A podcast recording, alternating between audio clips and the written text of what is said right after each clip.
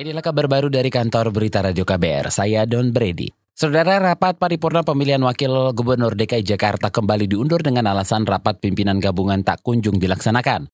Menanggapi hal itu, Menteri Dalam Negeri Cahyo Kumolo mengaku angkat tangan karena pergantian wagub menjadi hak dan tanggung jawab Dewan Perwakilan Rakyat Daerah DPRD DKI Jakarta serta partai pengusung.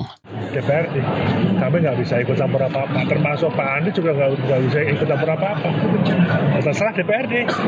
Apakah mau diselesaikan oleh yang terhormat anggota DPRD masa sekarang atau mau di, dibahas hasil pemilu, ya terserah DPRD. Menteri Dalam Negeri Cahyo Kumolo mengungkapkan tidak ada aturan baku yang mengharuskan segera mengganti kursi wakil gubernur yang kosong. Hanya saja berdasarkan undang-undang gubernur boleh tidak memiliki wakil sampai 18 bulan masa jabatan. Cahyo menambahkan Gubernur DKI Jakarta Anies Baswedan juga tidak pernah mengeluhkan kendala dalam menjalankan pemerintahan tanpa bantuan wakil gubernur.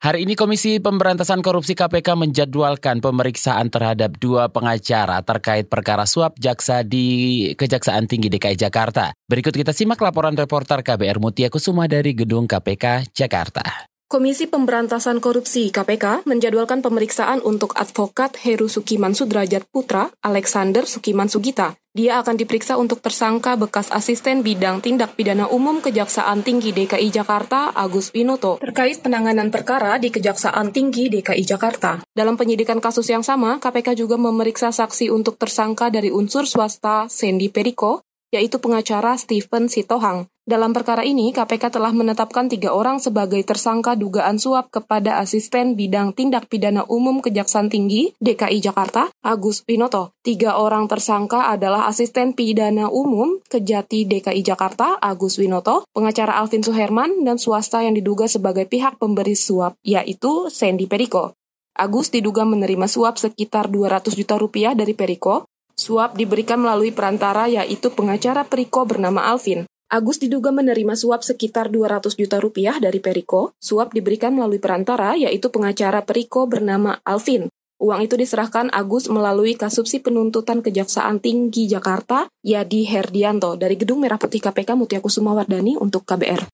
Kelompok perompak menyerang kapal berbendera Korea Selatan di dekat Selat Singapura. Peristiwa itu terjadi pagi hari ini dan kantor berita Korea Yonhap menyebut kelompok perompak merampas uang kontan senilai belasan ribu dolar Amerika dari kapal CK Bluebell dan kelompok itu disebut terdiri dari tujuh orang menggunakan perahu cepat.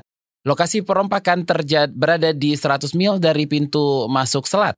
Beberapa awak kapal dikabarkan mengalami luka. Informasi lain menyebut pelaku menggunakan senjata api. Selain mengambil uang tunai, kerompak juga merampas berbagai barang berharga milik awak kapal. Kapal nas itu sebelumnya baru berlayar dari Brasil dan menuju ke Incheon, Korea Selatan.